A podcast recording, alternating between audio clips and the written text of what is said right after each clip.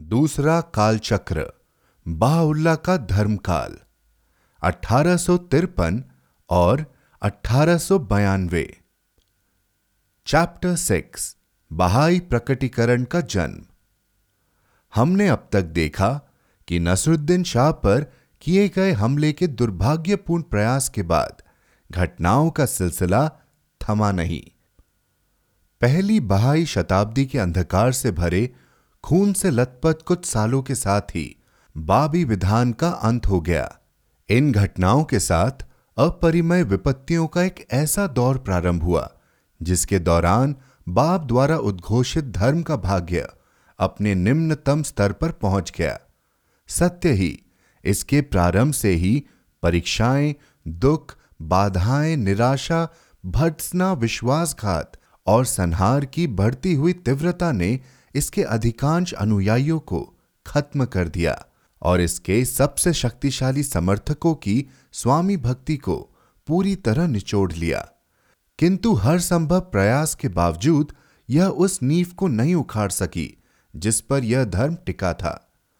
इस धर्म के जन्म से ही सरकार, धर्माधिकारी और जनता एक व्यक्ति बनकर इसके विरोध में उठ खड़े हुए। और सदा के लिए इसके उद्देश्य के शत्रु बनने का जैसे प्रण ले लिया। सोच और इच्छा शक्ति में समान रूप से कमज़ोर मोहम्मद शाह ने दबाव में आकर उन प्रस्तावों को ठुकरा दिया था, जो स्वयं बाब ने दिए थे। उनसे प्रत्यक्ष भेंट करने से इनकार कर दिया था और यहाँ तक कि राजधानी में उनका प्रवेश भी निषेध कर दिया था। उत्तराधिकारी राजकुमार एवं शासन कर रहे बादशाह की हैसियत से, उस क्रूर और घमंडी स्वभाव के जवान नसरुद्दीन शाह ने अपनी उस कट्टर शत्रुता का अधिक से अधिक प्रदर्शन किया, जो उसके शासनकाल के दौरान ही आगे चलकर एक अंधकारमय और निर्दयी बार्बरता में भड़कने वाली थी। प्रभु धर्म की नवजात ताकत को सहारा देने वाले मुख्य गढ़ वे अठारह जीविताक्षर जिनमें से अधिकांशतः समाप्त हो चुके थे। बाबी धर्म के उत्तराधिकारी के दर्पण, मार्गदर्शक, गवाह या तो तलवार से मारे जा चुके थे या अपनी मातृभूमि से खदेड़े जा चुके थे अथवा फिर लाठियों के वार से शांत किए जा चुके थे। वे कार्यक्रम जिसकी आवश्यकता उनके प्रधान साथियों को बताई जा चुकी थी, उनके अत्याधिक जोश के कारण पूरा न हो सका। उनमें से दो अनुयायियों ने प्रभु धर्म को तुर्की और भारत में स्थापित करने की जो कोशिश की थी, वह कोशिश उनके ध्याय के आरंभ में ही विफल हो गई। माजिंदरान, नैरीज और जंजान को बहा ले जाने वाले तूफ़ान ने आदरणीय कुद्दुस, शेरदिल मुल्ला हुसैन, विद्वान वाहिद और अदम्य हुज्जत के आशाजनक सेवा काल की जड़ों को तबाह करने के अलावा उनके सह अनुयायियों में सबसे संसाधन कुशल और साहसी साथियों की एक बड़ी संख्या को अकाल मौत देते हुए उनके जीवन की अवधि को घटा दिया। तेहरान के सात शहीदों की मृत्यु से जुड़े भयानक अत्याचार प्रभु धर्म के एक ऐसे जीवित चिन्ह को मिटा देने के लिए जिम्मेदार थे, जिन्हें यदि छोड़ दिया गया होता तो बाप के साथ उनके नजदीकी रिश्ते और आंतरिक साहचर्य के साथ साथ वे भी इस संघर्षशील धर्म की रक्षा और प्रसार में निर्णायक योगदान देते। साथ ही उस तूफ़ान ने, जो इसके पश्चात तक ऐसे समुदाय पर, जिसकी कमर पहले से ही तोड़ी जा चुकी थी, अपूर्व हिंसा के साथ अचानक टूट पड़ा था। उसने इसकी विलक्षण और महानतम वीरांगना, ताहिरा को छीन लिया था, जो अपनी विजय के उच्चतम स्तर पर थी। इसी तूफ़ान ने बाप के विश्वसनीय लिपिक और उनकी अंतिम इच्छाओं के चुने हुए संग्राहक सैयद हुसैन के अंत पर मुहर लगा दी थी। उस मुल्ला अब्दुल करीम काजवीनी को मौत के घाट उतार दिया था, जो उन गिने चुने लोगों में एक थे जो प्रभु धर्म के उद्गम के बारे में गहरा ज्ञान रखने का दावा कर सकते थे और जिन्हें बाहुल्ला के साथ कैद में डाल दिया गया था। वह ही इस नए विधान की महान विभूतियों में एकमात्र जीवित व्यक्ति थे। स्वयं बाप भी, जो वह निर्जर स्रोत थे, जहाँ से इस नवीन प्रकटीकरण को अनुप्राणित करने वाली शक्ति प्रवाहित होती थी, उस तूफ़ान के आने से पहले बड़ी दुखदायी परिस्थितियों में एक बंदूकधारी सैन्य दल की गोलियों से मारे जा चुके थे और अपने पीछे एक लगभग अस्त व्यस्त समुदाय के लिए एक नाम मात्र का मुखिया, एक नाम मात्र का नेता छोड़ गए थे, जो समस्त विशिष्ट गुणों से रहित था। अब, जबकि वह दिव्य नेता, बाहुल्ला के नियंत्रण से दूर जा चुका था, वह उन प्राणनाशक शत्रुओं की धमकी से भरे आक्रमणों से बचने के लिए दरवेश के भेष में, अपने मूल प्रांत माजिंदरान की पहाड़ियों में सुरक्षा तलाश रहा था। उन दिनों की अतिव्य कुलता और उथल पुथल के कारण प्रभु धर्म के संस्थापक के हाथों से लिखे हुए, चहुओर फैले हुए, अवर्गीकृत जैसे तैसे लिपिबित किए हुए और असुरक्षित विस्तृण लेख आंशिक रूप से या तो जानबूझकर नष्ट कर दिए गए, अपने अधिकार में ले लिए गए अथवा जहाँ ये प्रकट किए गए थे, उस देश की सीमाओं से बाहर सुरक्षित स्थानों पर शीघ्रता से भेज दिए गए। ऐसे शक्तिशाली शत्रुओं ने जिनमें वह अभिलाषी और ढोंगी हाजी मिर्ज़ा करीम खान मुख्य था, जिसने शाह के विशेष अनुरोध पर एक लेख में दुष्टतापूर्वक इस नए धर्म और इसके सिद्धांतों पर आक्रमण किया था। अब उठ खड़ा हुआ था और इस धर्म द्वारा झेली गई पराजय से साहस प्राप्त करके इस पर गालियाँ बरसा रहा था और इसकी निंदा कर रहा था।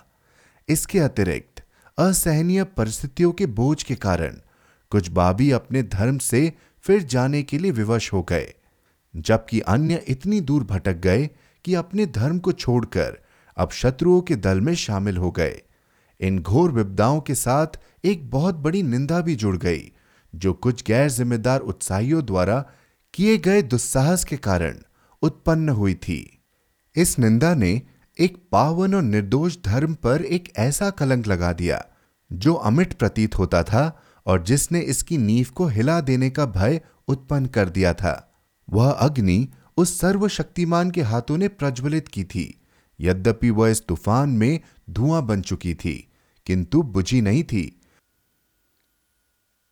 जो आग इतनी दैदिप्यमान तीव्रता के साथ नौ वर्षों तक जलती रही, कुछ समय के लिए उसकी ऊष्मा मंद पड़ गई थी, किंतु इस महान आग के बचे हुए शोले अब भी सुलग रहे थे। और एक अपरिमय रूप से अधिक महान प्रकटीकरण की जीवनदायी हवा के माध्यम से, निकट भविष्य में ही वह एक बार फिर भड़कने वाली थी और एक ऐसा प्रकाश फैलाने वाली थी जो न केवल आसपास के अंधेरे को दूर करने वाला था, बल्कि जो अपनी दीप्ति को पूरब और पश्चिम दिशाओं के छोर तक पहुँचाने वाला था।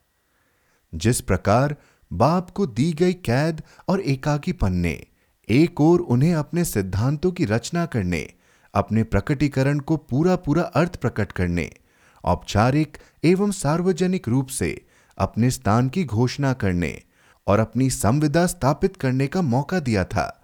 दूसरी ओर, बधस्त में एकत्रित हुए उनके अनुयायियों की आवाज़ के माध्यम से उनकी विधान के नियमों की उद्घोषणा करने का माध्यम प्रदान किया था। उसी प्रकार बाप के मृत्यु दंड और बहाउल्ला की कैद से चोटी पर पहुँचने वाले इस अपूर्व रूप से विशाल संकट ने उस पुनर्जीवन की शुरुआत की थी, जो एक अधिक महान प्रकटीकरण की प्राणदायी शक्ति से शिराज के पैगंबर के मूल संदेश की प्रसिद्धि को अमर करने वाला था और इसे उनके मूल निवासी देश की सीमाओं से परे और भी अधिक स्थायी नींव पर प्रतिष्ठित करने वाला था। जब बाप द्वारा प्रकटित धर्म लुप्त प्राय हो चला था। उसे अनुप्रणित करने वाली आशा आकांक्षा धूमिल हो चली थी और ऐसा प्रतीत होने लगा था कि अनगिनत लोगों की शहादत का कोई भी सुफल प्राप्त नहीं हुआ। किंतु तभी उस धर्म में अंतर्निहित दिव्य वचन की शक्ति जैसे प्रस्फुटन को प्राप्त हुई और इसकी संपूर्णता रहस्यमय ढंग से उजागर हुई। बाबी विधान काल समाप्त किया जा रहा था। असमय नहीं अपितु अपने निश्चित समय पर और अपना निर्धारित फल देते हुए अपने निश्चित लक्ष्य को पूरा करते हुए बाहुल्ला के ध्यय का उद्भव देख रहा था। इस घोर निराशाजनक और भयावह घड़ी में फारस के अंधकारपूर्ण क्षितिज पर एक भव्य प्रकाश की अरुणम आभा अपनी पूरी महिमा के साथ फैलने लगी थी। वास्तव में धीरे धीरे विकास की अवस्था को प्राप्त कर अपनी परिपक्वता तक पहुँचे हुए धर्म के शौर्य काल का सर्वाधिक प्रभावशाली तो नहीं, किंतु महत्वपूर्ण चरण अब प्रारंभ हो रहा था।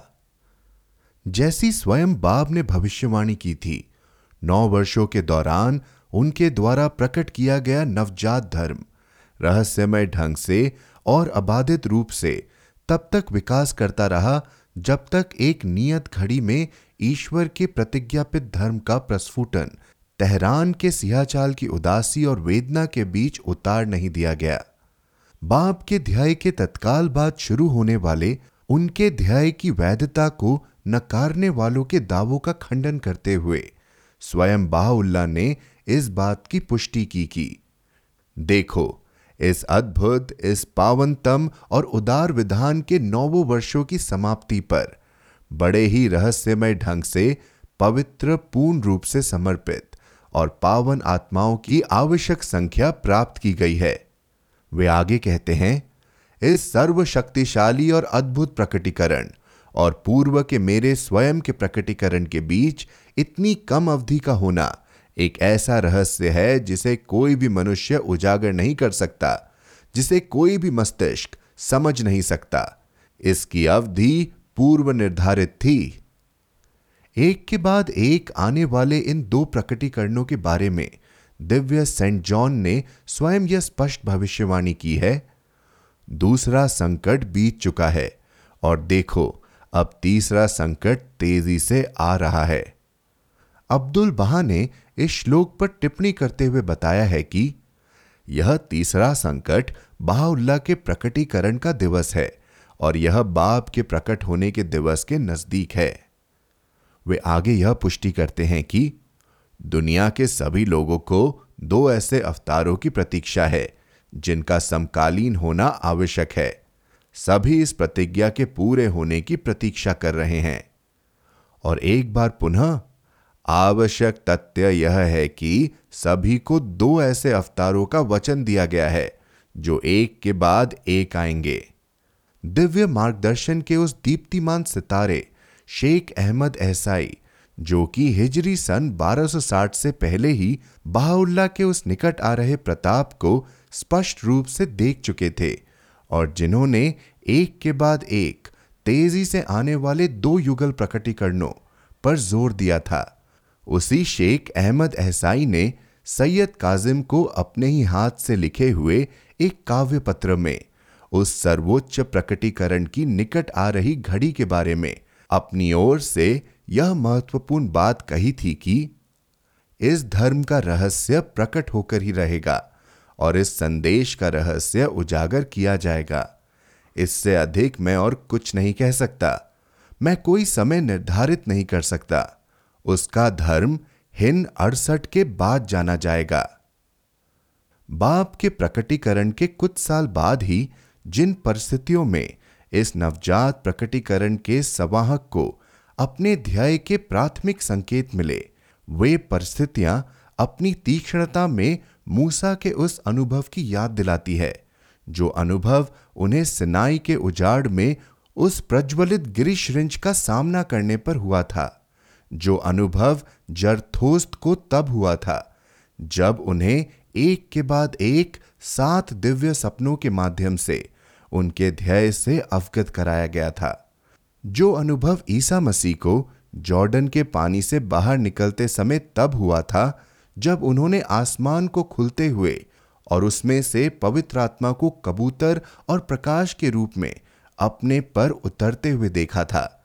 जो अनुभव मोहम्मद को हुआ था, जब मक्का के पावन शहर के बाहर हिरा की गुफा में जिब्राइल की आवाज़ ने उन्हें यह आदेश दिया था कि अपने स्वामी के नाम पर पुकार उठो। और जो अनुभव बाप को तब हुआ था, जब एक स्वप्न में उन्होंने स्वयं को इमाम हुसैन के सिर के निकट जाते हुए देखा, जिससे खून बह रहा था, और उनके गले से टपक रहे रक्त को पीते हुए देखा और जागने पर पाया कि वे उस सर्वशक्तिशाली ईश्वर की कृपा वर्षा के पात्र बन चुके थे।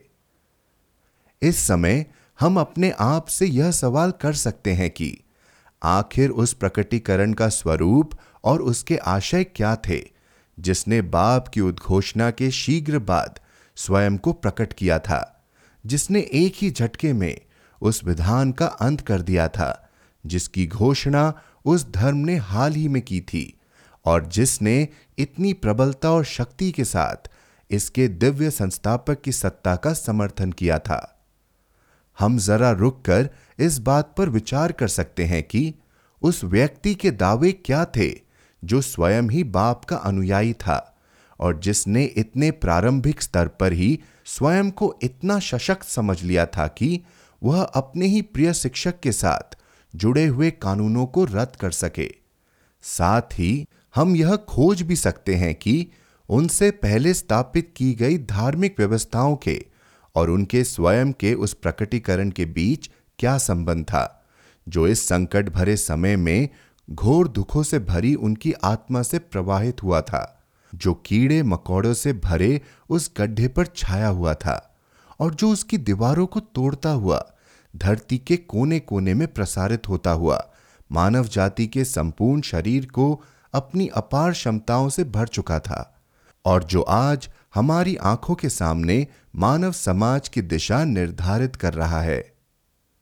वह व्यक्ति जिन्हें इतने महान लक्ष्य के गुरुतम भार को वहन करने का दायित्व इतनी नाटकीय परिस्थितियों में सौंपा गया था, वह कोई और नहीं, बल्कि वही है जिनका गुणगान युग युगांतर तक किया जाएगा और जिन्हें असंख्य अनुयायियों ने अब तक न्यायकर्ता विधानों को देने वाले और मानव जाति के दुखहर्ता के रूप में स्वीकार कर लिया है। वह संपूर्ण धरा को व्यवस्था देने वाले, मानव की संतानों को एकता के सूत्र में बांधने वाले, बहुप्रतीक्षित सहस्त्राब्दी का आरंभ करने वाले, एक नए विश्व चक्र के व्यवस्थापक सर्व महान शांति के संस्थापक सर्व महान न्याय के निर्झर, संपूर्ण उस युग का उद्घोषक करने वाले जब संपूर्ण मानव जाति की उत्पत्ति के एक स्रोत को पहचान मिलेगी, एक नई विश्व व्यवस्था के सृजनकर्ता और एक नई विश्व सभ्यता के संस्थापक तथा प्रेरक के रूप में स्वीकार किए जा चुके हैं। इज़राइल के लिए वे उस अनंत पिता के अवतार से उन दस हज़ार संतों के साथ नीचे उतर आने वाले देवदूतों के स्वामी से, न कम थे, न अधिक। ईसाई जगत के लिए वे उस परम पिता की महिमा में लौटने वाले ईसा मसीह थे। सियाही इस्लाम के लिए वे इमाम हुसैन की वापसी थे। सुन्नी इस्लाम के लिए वे ईश्वर की आत्मा, ईसा मसीह का अवतरण थे। जरथोस्तियों के लिए वे प्रतिज्ञापित शाह बहराम थे। हिंदुओं के लिए वे कृष्ण के अवतारण थे। बौद्ध धर्मियों के लिए वे पंचम बुद्ध थे। जिन दो नामों से जुड़कर उनका नाम बनता है, उनमें से एक नाम ईश्वर के धर्म प्रचारक के सबसे उत्कृष्ट उत्तराधिकारी इमाम हुसैन का है, जिन्हें सेंट जॉन के प्रकटीकरण में उल्लेखित ताज का सबसे दीप्तिमान सितारा कहा गया है।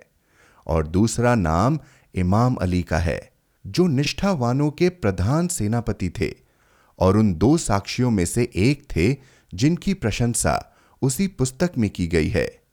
उन्हें यथाविधि बाहुल्ला की उपाधि दी गई थी, जो एक ऐसी उपाधि है, जिसका विशेष उल्लेख फारसी बयान में किया गया है, और जो ईश्वर की महिमा, उसके प्रकाश और उसकी भव्यता को एक साथ वर्णन करती है, और उन्हें देवदूतों के स्वामी सर्व महान नाम, प्राचीन सौंदर्य सर्व महान की लेखनी, रहस्यमय नाम सुसंरक्षित खजाना, वह जिसे ईश्वर प्रकट करेगा।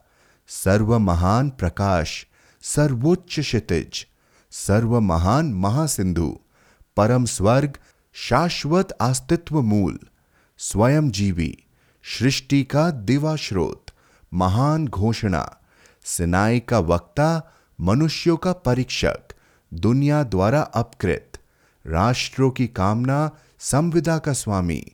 और वह वृक्ष जिसके परे कोई मार्ग नहीं, जैसी उपाधियाँ दी गई है। एक और वे विश्वासियों के पिता, इब्राहिम की पत्नी खतूरा के माध्यम से इब्राहिम के वंशज थे तो दूसरी ओर जरथोस्त एवं सासानीय राजवंश के आखिरी सम्राट याचत गिर्द के वंशज थे। इसके अतिरिक्त वे जोसिस के भी वंशज थे और अपने पिता मिर्ज़ा अब्बास जो कि मिर्ज़ा बुज़ुर्ग के नाम से अधिक प्रख्यात थे और जो फतेह अली शाह के दरबार में मंत्रिमंडल से नज़दीक से जुड़े रहने वाले एक कुलीन व्यक्ति थे, के माध्यम से माजिंदरान के सबसे प्राचीन और प्रसिद्ध परिवारों में से एक के सदस्य थे। सबसे महान यहूदी पैगंबर ईसाई यहाँ ने जिन उपाधियों से उनकी ओर संकेत किया है, वे हैं उस स्वामी की महिमा। वह अनंत पिता, शांति का युवराज, अद्भुत, सलाहकार, जेजस के तने से उत्पन्न होने वाली छड़ तथा उसकी जड़ों से उगने वाली शाखा, जो डेविड के सिंहासन पर प्रतिष्ठित होगी, जो शक्तिशाली हाथ लेकर आएगा, जो राष्ट्रों के बीच न्याय करेगा, जो धरती को अपने मुख की छड़ी से दंड देगा और अपनी फूक से दुष्टों का संहार करेगा और जो इज़राइल के बहिष्कृतों को एकत्रित करेगा और धरती के चारों कोनों से जुड़ा के बिखरे हुए जनों को एकत्रित करेगा। अपनी स्तुतियों में उनकी प्रशंसा करते हुए हेगाई ने उन्हें सभी राष्ट्रों की कामना कहा है और जकारिया ने उन्हें वह शाखा कहा है जो उसके स्थान से उत्पन्न होगी और उस स्वामी के मंदिर का निर्माण करेगी। एजेकियल ने उनकी प्रशंसा उस स्वामी के रूप में की है, जो संपूर्ण धरती का सम्राट होगा, जबकि जोएल और जेफानिया दोनों ने उनके दिवस को जोहोवा का दिवस कहा है, और जेफानिया ने उनके दिवस को कोप का दिवस, कष्टों और विपत्तियों का दिवस, बर्बादी और तबाही का दिवस, अंधकार और उदासी का दिवस धुंधलेपन और गहन अंधकार का दिवस। चारी वारियों वाले नगरों और ऊँची इमारतों के लिए तूर्यनाद और चेतावनी का दिवस बताया था। इसके अतिरिक्त एजेकियल और डैनियल दोनों ने ही उसके दिवस की प्रशंसा उस स्वामी के दिवस के रूप में की थी और मलाची ने इसका वर्णन उस स्वामी के महान और भयानक दिवस के रूप में किया था। जब नेकी का सूर्य उसके पंखों में आरोग्य लिए उदित होगा। जबकि डैनियल ने उसके आगमन को उस अपविघ्नता का संकेत घोषित किया था, जो उजाड़ देती है। जरथोस्त के अनुयायियों के पावन ग्रंथों ने उनके विधान के बारे में कहा है कि वह ऐसा विधान होगा, जिसमें कम से कम एक संपूर्ण माह तक सूर्य थम जाएगा।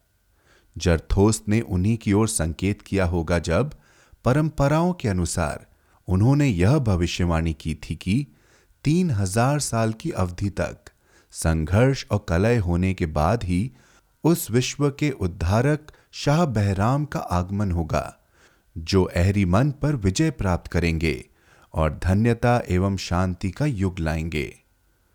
गौतम बुद्ध के बारे में की गई इस भविष्यवाणी की समय आने पर एक मैत्रेय नामक बुद्ध अर्थात सर्वव्यापी बंधुत्व का बुद्ध प्रकट होगा और अपनी अपार महिमा प्रकट करेगा। का अर्थ केवल बाहुल्ला ही है। हिंदुओं की भगवत गीता उन्हें सर्व महान आत्मा, दशम अवतार तथा श्री कृष्ण का श्रेष्ठतम अवतार कहती हैं।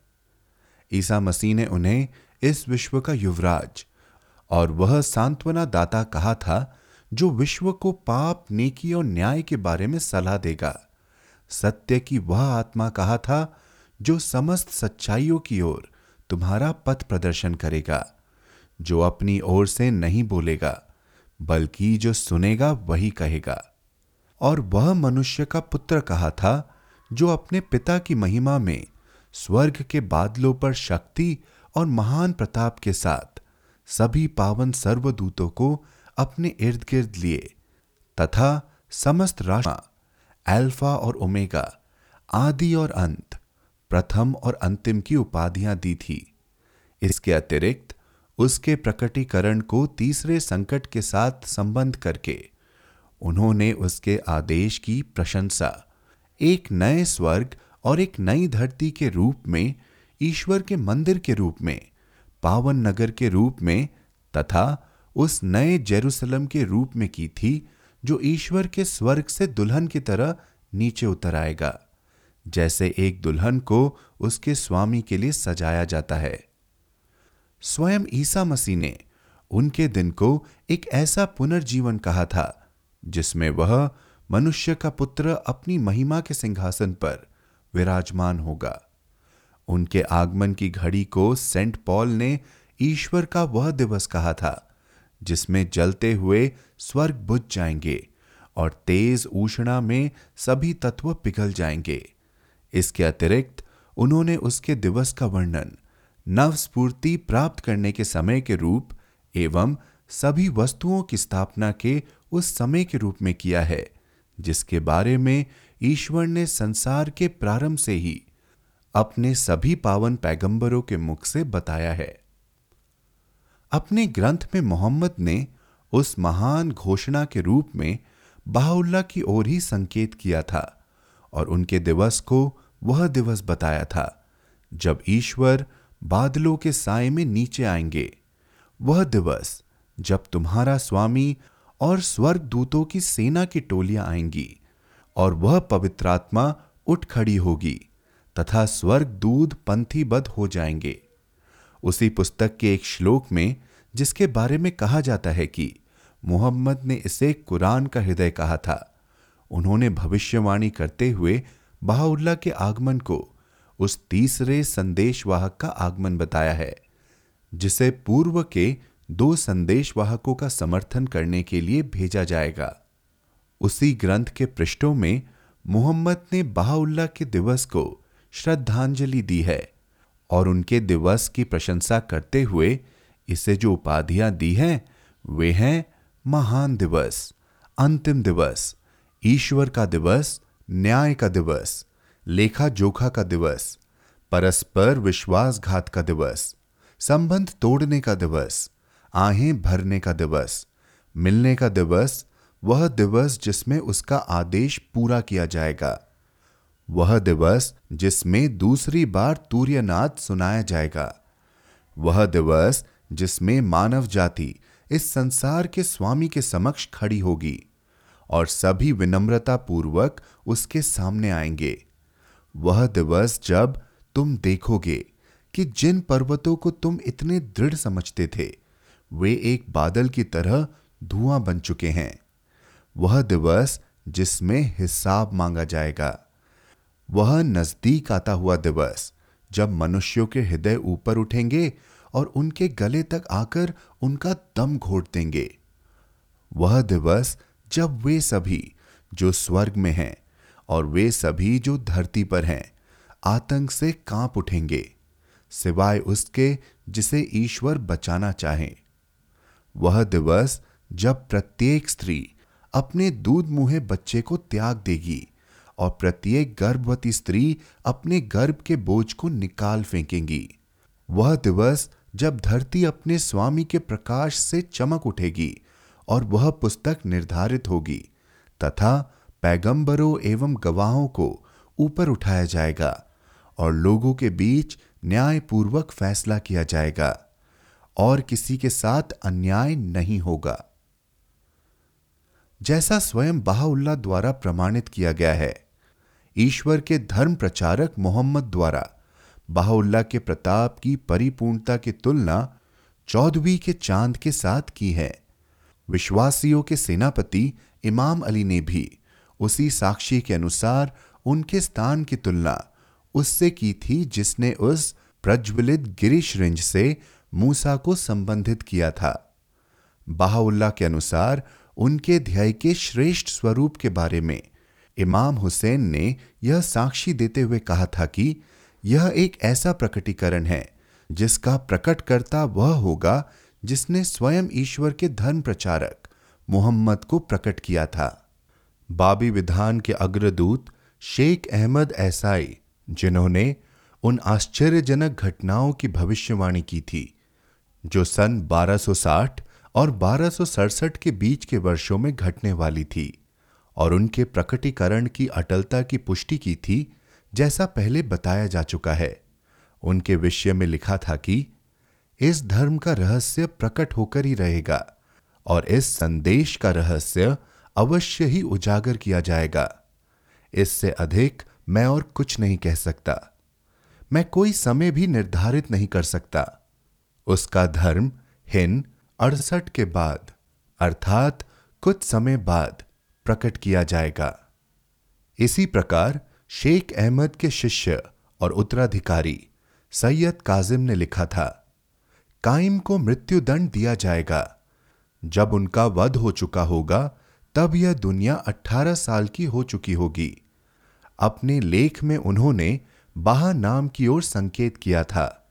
जब उनके जीवन का अंत निकट आ गया, तब उन्होंने अपने शिष्यों के समक्ष यह महत्वपूर्ण घोषणा की थी कि वस्तुतः मैं कहता हूँ कि उस काइम के बाद कईयुम प्रकट होगा, क्योंकि जब काइम का सितारा अस्त हो चुका होगा, तब उस हुसैन के सौंदर्य का सूर्य उदित होगा और संपूर्ण जगत को प्रकाशित कर देगा।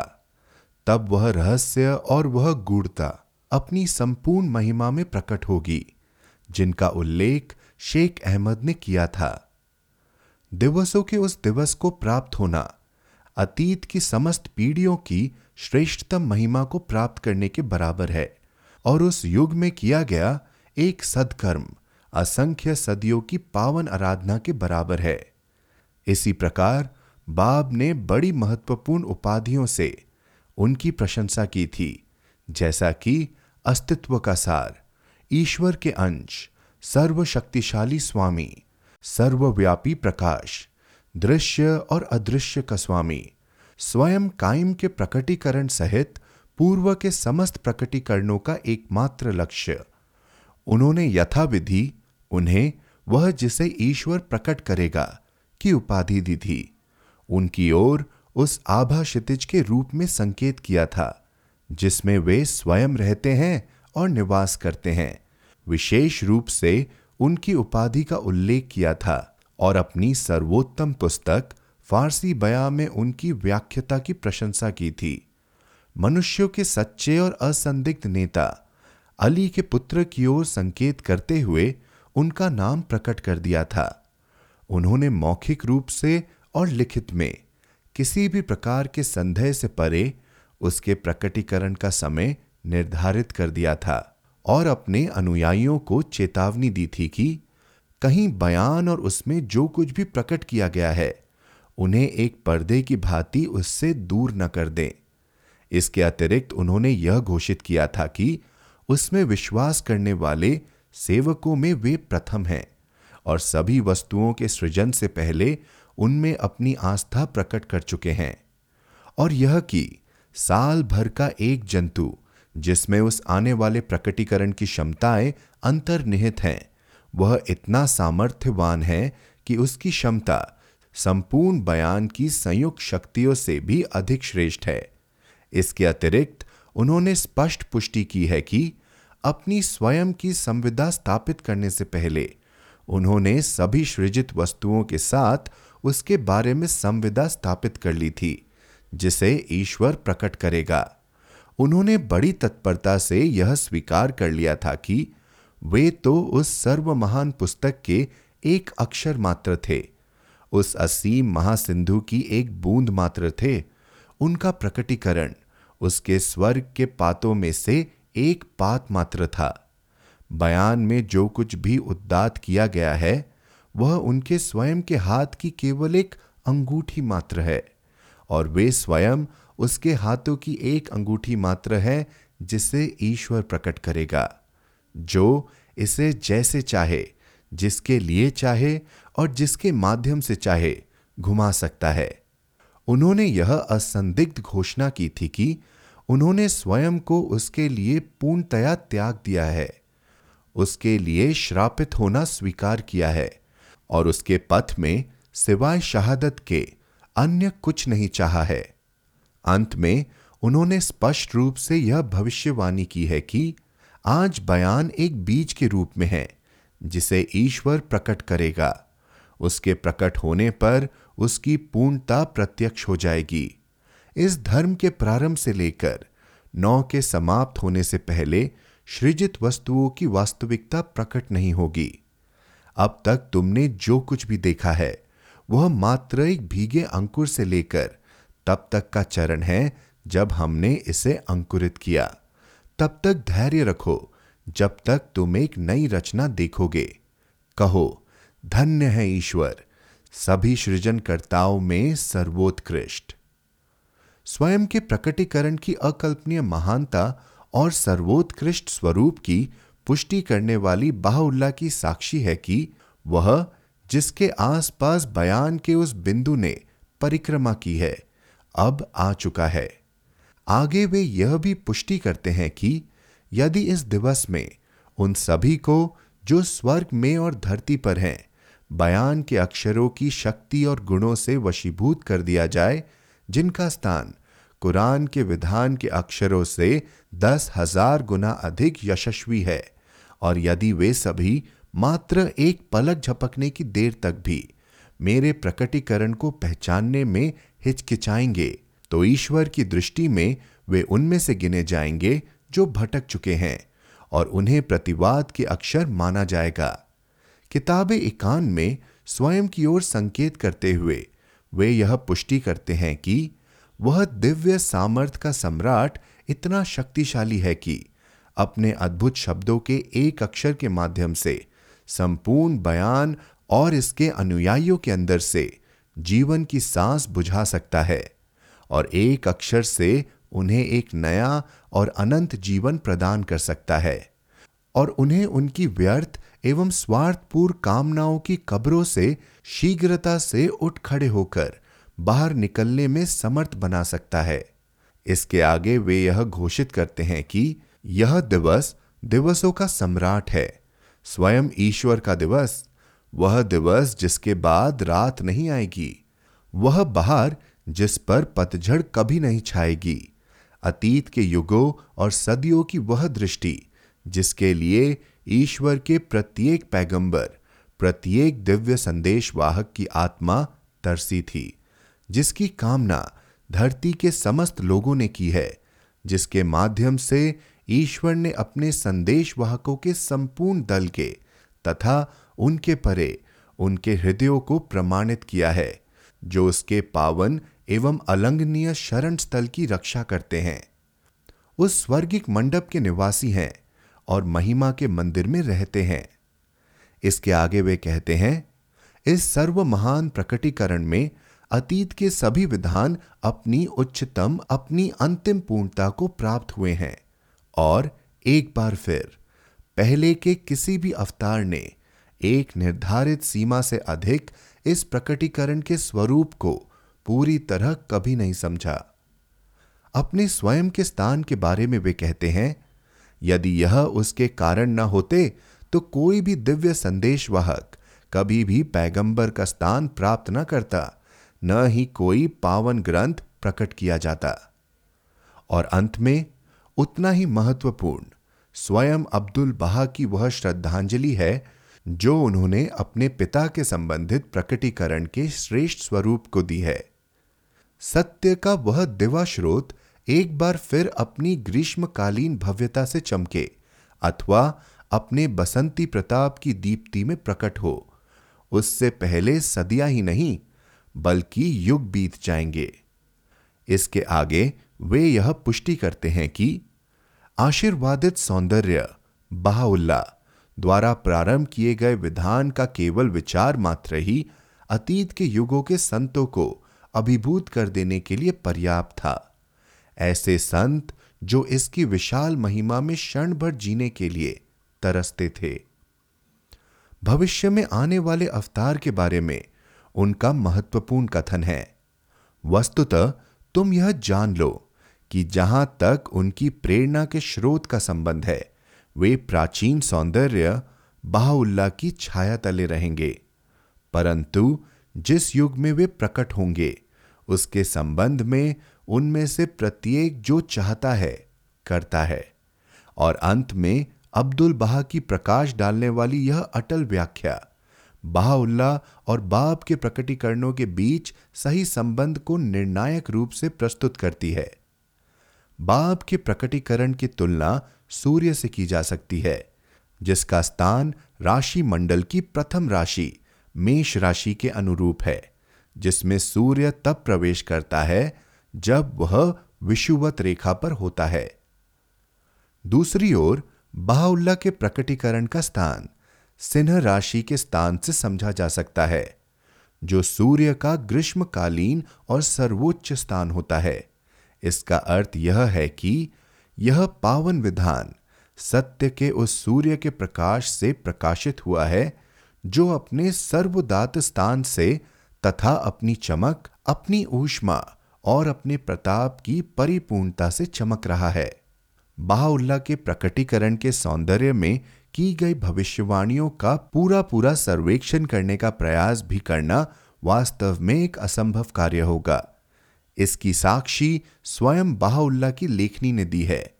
समस्त दिव्य पुस्तकों और ग्रंथों ने इस महान प्रकटीकरण के आगमन की भविष्यवाणी की है और मनुष्यों के समक्ष इसकी घोषणा की है।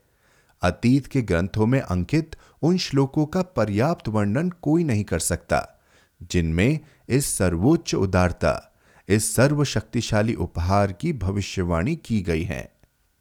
मुझे लगता है कि इस विषय के अंत में यह कहना आवश्यक होगा कि बाहुल्ला के साथ जोड़ा गया प्रकटीकरण बिना किसी शर्त के अतीत के समस्त विधानों को रद्द करता है और बगैर किसी समझौते के उन शाश्वत सत्यों का समर्थन करता है, जो इन विधानों में अंतर्निहित है। उनके संस्थापकों के दिव्य स्रोत को दृढ़ता के साथ और पूर्ण रूप से स्वीकार करता है। उनके प्रमाणित ग्रंथों की पावनता को अलंघनीय रूप से सुरक्षित रखता है। उनके संस्थापकों के स्थान को नीचा दिखाने या उनके द्वारा दिए गए आध्यात्मिक आदेशों को अस्वीकृत करने के किसी भी विचार को नकारता है। उनके कार्यों को स्पष्ट करता है और उन्हें आपस में जोड़ता है। उनके सामान्य, अपरिवर्तनीय और आधारभूत उद्देश्य की पुष्टि करता है। उनके भिन्न भिन्न प्रतीत होने वाले दावों और सिद्धांतों में समन्वय स्थापित करता है। एक ही दिव्य प्रकटीकरण के क्रमिक रूप से प्रकट होने वाले हिस्सों में उनके विशेष योगदानों को सहज भाव से एवं आभार के साथ स्वीकारता है। निरंतर प्रगति कर रहे प्रकटीकरणों की श्रेणी में अपने आप को मात्र एक कड़ी मानता है। उनकी शिक्षाओं को ऐसे नियमों और आदेशों से पूरक बनाता है, जो एक तेज गति में क्रमिक रूप से विकास कर रहे तथा निरंतर बदल रहे समाज की आवश्यक मांगों और बढ़ती हुई ग्रहणशीलता से प्रेरित होते हैं और जिन पंथों एवं टुकड़ों में ये विधान बढ़ गए हैं, उन्हें उस विश्व स्तरीय भाईचारे में मिलाने और शामिल करने की अपनी तत्परता और योग्यता की घोषणा करता है। जो एक ऐसी व्यवस्था में कार्य करेगी जो दिव्य रूप से उत्पन्न हुई है। इस विश्व को एकता के सूत्र में बाँध सकती है और इस विश्व को मुक्ति दिला सकती है। एक ऐसा प्रकटीकरण जिसकी प्रशंसा, अतीत के युगों और सदियों की वचनबद्धता और महिमाशाली ताज के रूप में तथा आदम के उस चक्र के अंतर्गत आने वाले समस्त विधानों की पूर्णता के रूप में की गई है, जो चक्र एक हज़ार वर्ष की अवधि का होगा और पाँच हज़ार शताब्दियों तक जिसका चलना नियत है, जो चक्र अवतार के युग के अंत का और पूर्णता के युग की शुरुआत का संकेत देता है और जो अपने संस्थापक के सेवा काल की अवधि और उसके ध्याय की सार्थकता और भव्यता में समान रूप से अद्वितीय है, जैसा पहले देखा जा चुका है। ऐसा प्रकटीकरण तेहरान के एक ऐसे भूमिगत कारागार के अंधकार में जन्मा था, जो एक इतना घृणास्पद गड्ढा था, जो किसी जमाने में शहर के एक सार्वजनिक स्नान घर के लिए जल भंडार यानी टंकी हुआ करता था। जब बहाउल्ला इस कारागार के नारकीय अंधेरे में लिपटे हुए थे, इसकी दुर्गंध भरी हवा में सांस ले रहे थे, जब उनका शरीर उसके नम और बर्फीले वातावरण में सुन पड़ गया था। उनके पैरों में बेड़ियाँ थी। जब एक भारी जंजीर के बोझ के कारण उनकी गर्दन झुक गई थी और वे बदतरीन किस्म के अपराधियों और कुमारगियों से चारों ओर से घिरे हुए थे, जब वे उस दुखद कलंक के बोझ से अत्यंत व्यथित थे, जिसने उनके प्रिय धर्म के पवित्र नाम पर दाग लगा दिया था। जब उन्हें उस घोर वेदना की जानकारी मिली थी जो इस धर्म के शूरवीरों को सहन करनी पड़ी थी और उन भयानक खतरों की खबर हुई थी, जो इस धर्म के शेष अनुयायियों के समक्ष खड़े थे। ऐसी संकट भरी घड़ी में तथा इतनी भयानक परिस्थितियों में, जैसा स्वयं बाहुल्ला ने कहा है, वह सर्व महान आत्मा बाहुल्ला पर उतरी, जिसे जरथोस्ती यहूदी, ईसाई और मुहम्मदी विधानों में क्रमशः पावन अग्नि ज्वलंत झाड़ी, कपोत और देवदूत जिब्राइल का प्रतिरूप कहा गया है। उनकी दुखी आत्मा के समक्ष उसने स्वयं को एक सेविका के रूप में प्रकट किया। अपने जीवन के अंतिम दौर में, अपनी आत्मा में ईश्वर के प्रकटीकरण की पहली हलचल को याद करते हुए, स्वयं बाहुल्ला ने लिखा है, एक रात सपने में ये उद्दात शब्द चारों ओर से सुनाई दिए। वस्तुतः हम तुम्हें तुम्हारे ही द्वारा और तुम्हारी ही लेखनी के द्वारा विजयी बनाएँगे। तुम पर जो बीती है, उससे दुखी ना हो। न ही तुम भयभीत हो, क्योंकि तुम सुरक्षित हो। शीघ्र ही ईश्वर धरती के खजानों को प्रकट करेगा। वे ऐसे मनुष्य होंगे, जो तुम्हारे और तुम्हारे नाम के माध्यम से तुम्हारी सहायता करेंगे। एक अन्य उदाहरण में, वे अपने संपूर्ण अस्तित्व पर उस दिव्य आह्वान की प्रवाह शक्ति के ज्वार का संक्षिप्त वर्णन करते हैं। यह एक ऐसा अनुभव था जो ईश्वर के उस साक्षात्कार की स्पष्ट याद दिलाता है, जिसने मूसा को बेहोश करके गिरा दिया था। और जिब्राइल की वह आवाज़ जिसने मोहम्मद को इतने विस्मय में डुबो दिया था कि अपने घर की सुरक्षा में शीघ्रता से पहुंचकर उन्होंने अपनी पत्नी खदीजा को आदेश दिया कि वे उन्हें ओढ़ने से ढक दें स्वयं बाहुल्ला के स्मरणीय शब्द हैं। जिन दिनों मैं तेहरान के कारागार में था, यद्यपि जंजीरों के कष्टकर बोझ और दूषित हवा के कारण मैं बहुत कम सो पाता था। फिर भी नींद की उन कभी कभी आने वाली घड़ियों में मुझे ऐसा लगा, जैसे कोई वस्तु मेरे सिर से प्रवाहित होते हुए मेरी छाती पर वैसे ही फैल गई जैसे किसी ऊँचे पर्वत की चोटी से कोई अत्यंत शक्तिशाली जल प्रवाह अपने आप को धरती पर गिराता है। इसके परिणाम स्वरूप मेरे शरीर के प्रत्येक अंग में ज्वाला भड़क उठती थी। ऐसे क्षणों में मेरी जीवा ने वह उच्चारित किया जिसे सहन करने की क्षमता किसी भी मनुष्य में नहीं थी। अपने सुरातुल्य हैकाल में उन सांस रोक देने वाले पलों का वर्णन वे इस प्रकार करते हैं। जब उस सर्व महान चेतना को चिन्हित करने वाली उस सेविका ने समस्त सृष्टि के समक्ष उनके ध्याय की घोषणा की थी। विपत्तियों से घिरे रहने के दौरान मैंने एक अत्यंत सुंदर, एक अत्यंत मीठी आवाज़ सुनी, जो मेरे सिर के ऊपर से आ रही थी। मैंने मुड़कर देखा कि एक सेविका, जो कि मेरे स्वामी के नाम के स्वरण का मूत रूप थी। मेरे समक्ष हवा में खड़ी थी। उसकी आत्मा इतनी हर्षित थी कि ईश्वर की सुप्रसन्नता के श्रृंगार से उसका चेहरा दीप्तिमान हो उठा था और उस सर्वदयालु के प्रकाश से उसके कपोल दमक रहे थे। धरती और स्वर्ग के बीच खड़ी वह एक ऐसा आह्वान कर रही थी, जिसने मनुष्यों के हृदयों और मस्तिष्कों को मोहित कर लिया था। वह मेरे बाहरी वजूद और मेरे अंतर मन को ऐसे शुभ संदेश दे रही थी, जिनसे मेरी आत्मा और ईश्वर के सम्मानित सेवकों की आत्माएँ आनंदित हो उठी थी।